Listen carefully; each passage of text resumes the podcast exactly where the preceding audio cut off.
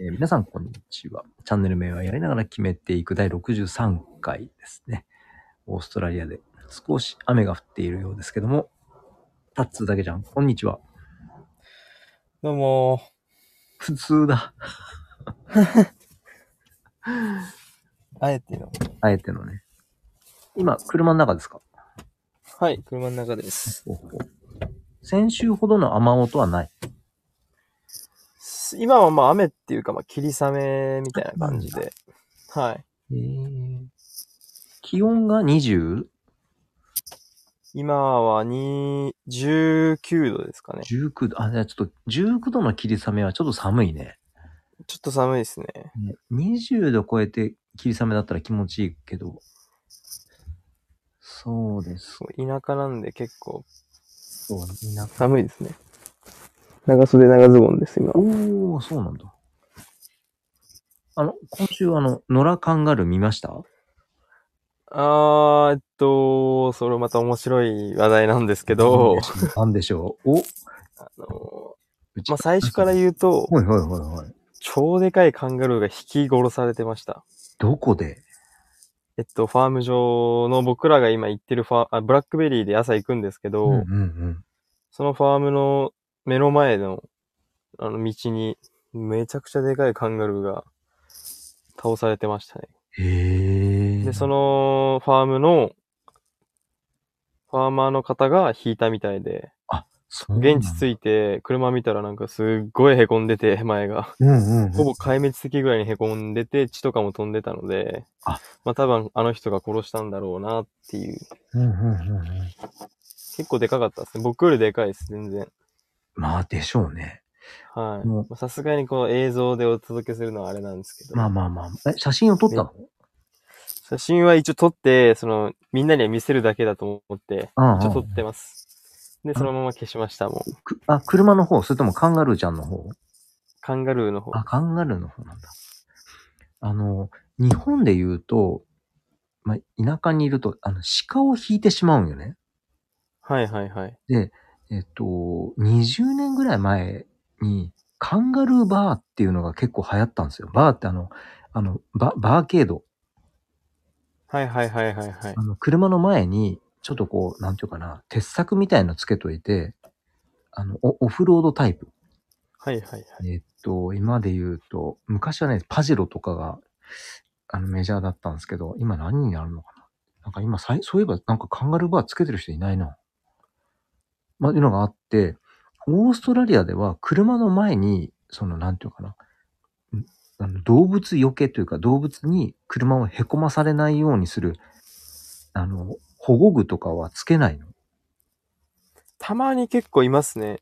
あ、いるあの、フロントガードみたいなやつ、ね、あ、そうそうそうそうそうそうそう。あのー、け結構ね、まあ、日本よりか見ますけど、うんうんうん。今この地域だとたまに見ますね。フロント前に結構ごつめのガードを入れてるような、うんうんうんうん。三菱とかの車によく入ってるあイメージありますけどね。もうまさにそれです。まさにそれです。あの、日本で言うと、なんていうかな。まあ、さっきも言ったけど、し鹿とかをこう引いてしまうと、意外と動物たち元気なんですよね。やったはいはいーと思っても。でも、カンガルーって、あれなんかな？う打たれ弱いのかな？当たりどこが悪かったのかな？いや、多分相当飛ばしてたと思います。ああ、田舎で誰もいなくても農場ほぼついてたんで、農場内だったので、なるほどね。あとやっぱ霧が濃ゆくて、うん意外と。うん。すごい朝で、朝とかも全く前見えないぐらい霧濃くて、おお。多分いきなり出てきて、そのまま思いっきりぶつかって、ああ。即死なんじゃないですかね、お互いに。まあ、ね、車はバッテリーとかにはなんか影響はなく、フロントだけ結構破損して、あとライトが結構ボコボコになってて、いや、そうですカンガルーはもう2日ぐらいその場にいましたね。あまあ、どうなったかわかんないですけど、うんうんうんうん。いや2日間はそのまま放置されてました。やっぱそうなんだ。多分、どんぐらいだろう。100、うん6、70ぐらいはあったんじゃないですか。え、カンガルーの？身長が？はい。うわ、推定ですけど。めちゃくちゃでかいですよ。でかいね。はい。え、そういうカンガルーって、すごい不謹慎なんだけど、はい。カンガルージャーキーになったりするの？ああ、それ俺と同じこと考えてます。これどうなんだろうなと思いました、僕も。もうそもそもなんか日本みたいに結構愛護団体みたいなの結構強いのかなとかも思ってたりして、うんうんうん。引いたら罰金とかあんのかなとか思ってたんですよ。たまにこうま、カンガルー出るマークみたいなのがあるんで、はいはいはいはい。で、それ、で、なんか、やっちゃったら罰金とかあるのかなとか思ってたんですけど、うんうん。詳しく調べてないんでわかんないんですけど。まあ基本、まあでも、鳥とかに食べられるんじゃないですかね。そっかまあちょっとね、あの、えやっぱそっか、ジャーキーにするには管理してなきゃいけないのかな。そうですね。ジャーキーだと思うな。どうやってジャーキーしてるのかわかんないですね。もしかしたらその遺体とかで作ってるのかもしれないですけど、どう？いやー、どうなんだ。痛いさすのかなと。がに多分衛生的にしない。そうそうそうそう。そっちが気になって。まあ日本じゃないんで、こっちは。あ、そ、あ、そっか。オーラが、そうですね。なんか日本じゃ見ないような肉とかいっぱい出てますからね。いやー。加工されてないんで、肉とか。あ、そうなんだ。もうまんまで売られてるんで。強いね。はい。もう牛タンとかは自分でさばい、とかない、さばかないといけないとか、へえ。ステーキの肉とかはもう全然日本より100倍うまいですね。本当に。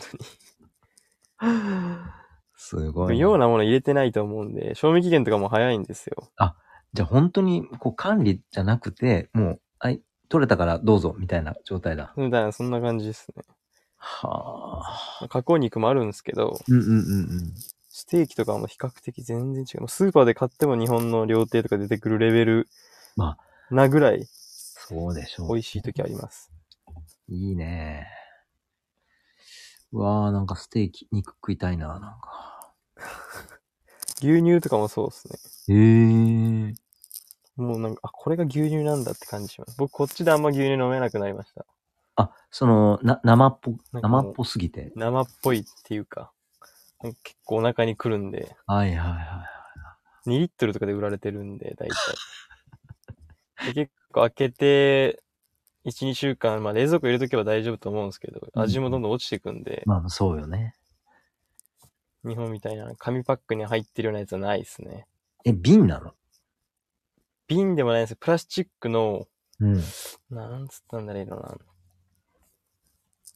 な。なんだろええっとね、一個ね、イメかいい例え出ないですけど。イメージはできてて、あの、なんていうかな、牛の子供にお乳をあげるような装置っていうか、容器。あ、これが伝わらな。はいいはいはい。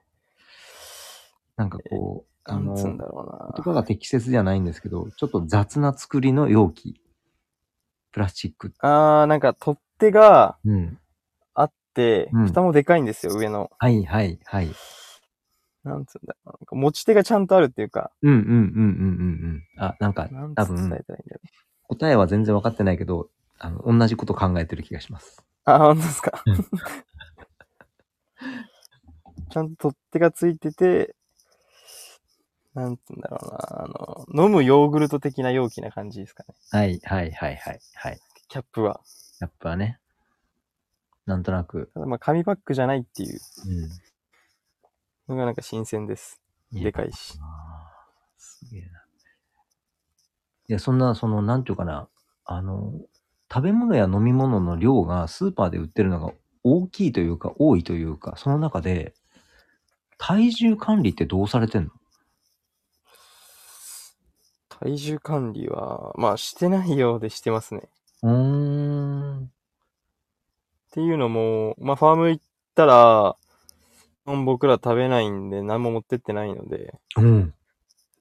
朝食べて、うんち。ょっと時間空いて夜食べるみたいな感じで、今、二食生活なんだ。ほとんど2食ですね。僕は今結構3食取りますけど、うんうんうん。朝早いんで朝食べて、帰ってきたら昼前なんで、うんうん昼食べて、まあ夕方食べるみたいな感じで。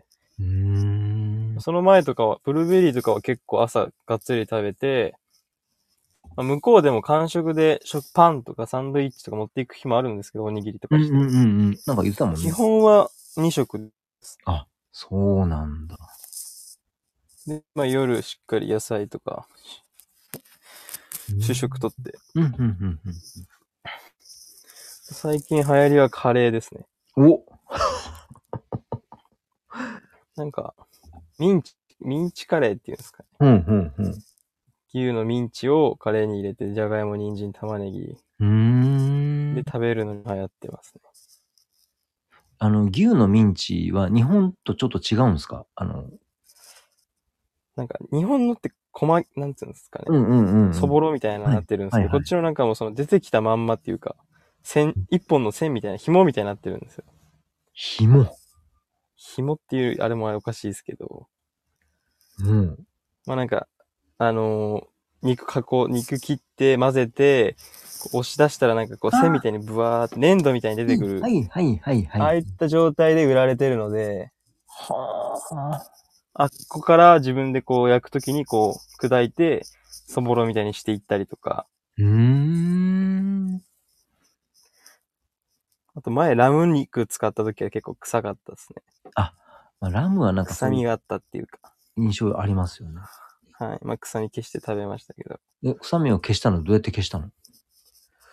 まあやっぱ薬費、薬味？入入れたり、生姜ニンニクとか、生姜にんにく。あと最近、最近っていうかミンチを先に茹でて、おう余分な油とか落として、火も通りやすくして調理とかします。なんだかもうサッカー選手とかとは思えない、なんか下ごしらえを。でもこれ僕教えてもらって、へえ。あ、え、サッカーズに？そのサッカー仲間に？いやいや、えっと、前お世話になってたシェアあ。ハウスのオーナーさんにはいはいはいはいはいはミンチを下茹ですると油も取れていいというい。うーん。余分な油出てくるから。さすが、スポーツ選手を多く招き入れる、え、C さんですよね。そうです。ああ。日本に戻られた時に一応お会いできまして。はい。まあまあまあ、それはさておき。うわーなんかまあ、そんな感じで。いい意外ななんか、カンガルーから、ジャーキーのネタに行き、確かに。カンガルーからここまで脱線したんですね。そうなんですよ。本当に、打ち合わせがないまま、ここまで来れてしまうところがすごいなと思いながら。最近はサッカーできてるんですか、サッカーは。ちょっと僕ができてないですね。そうなんだ。っていうのも、まあちょっと時間も合わない、ボールとかスパイクとかあの車に入れちゃったりとかしてて、ああ、そっか。まあ、僕は結構基本、走り、アジリティとか、うーん。まあ、筋肉トレーニングなるほど。系を今やってます、今週は。いや、あのーちょっと私びっくりしたんですけど、もう来週12月なんですよ。そうなんですよ。なので、まあ技術的なところはね、まあ置いといても、体力的なところをちょっと高めとかないと、うん、それこそ、ね、えっと、ブリスベンじゃない、えっと、いかん、都市の名前が出てこなかった。次チャレンジするところ。メルボルン。あ、そう、メルボルンで、トライアウトするときに、あちょっとね、作り上げとかなきゃいけないなんだろうなと思って。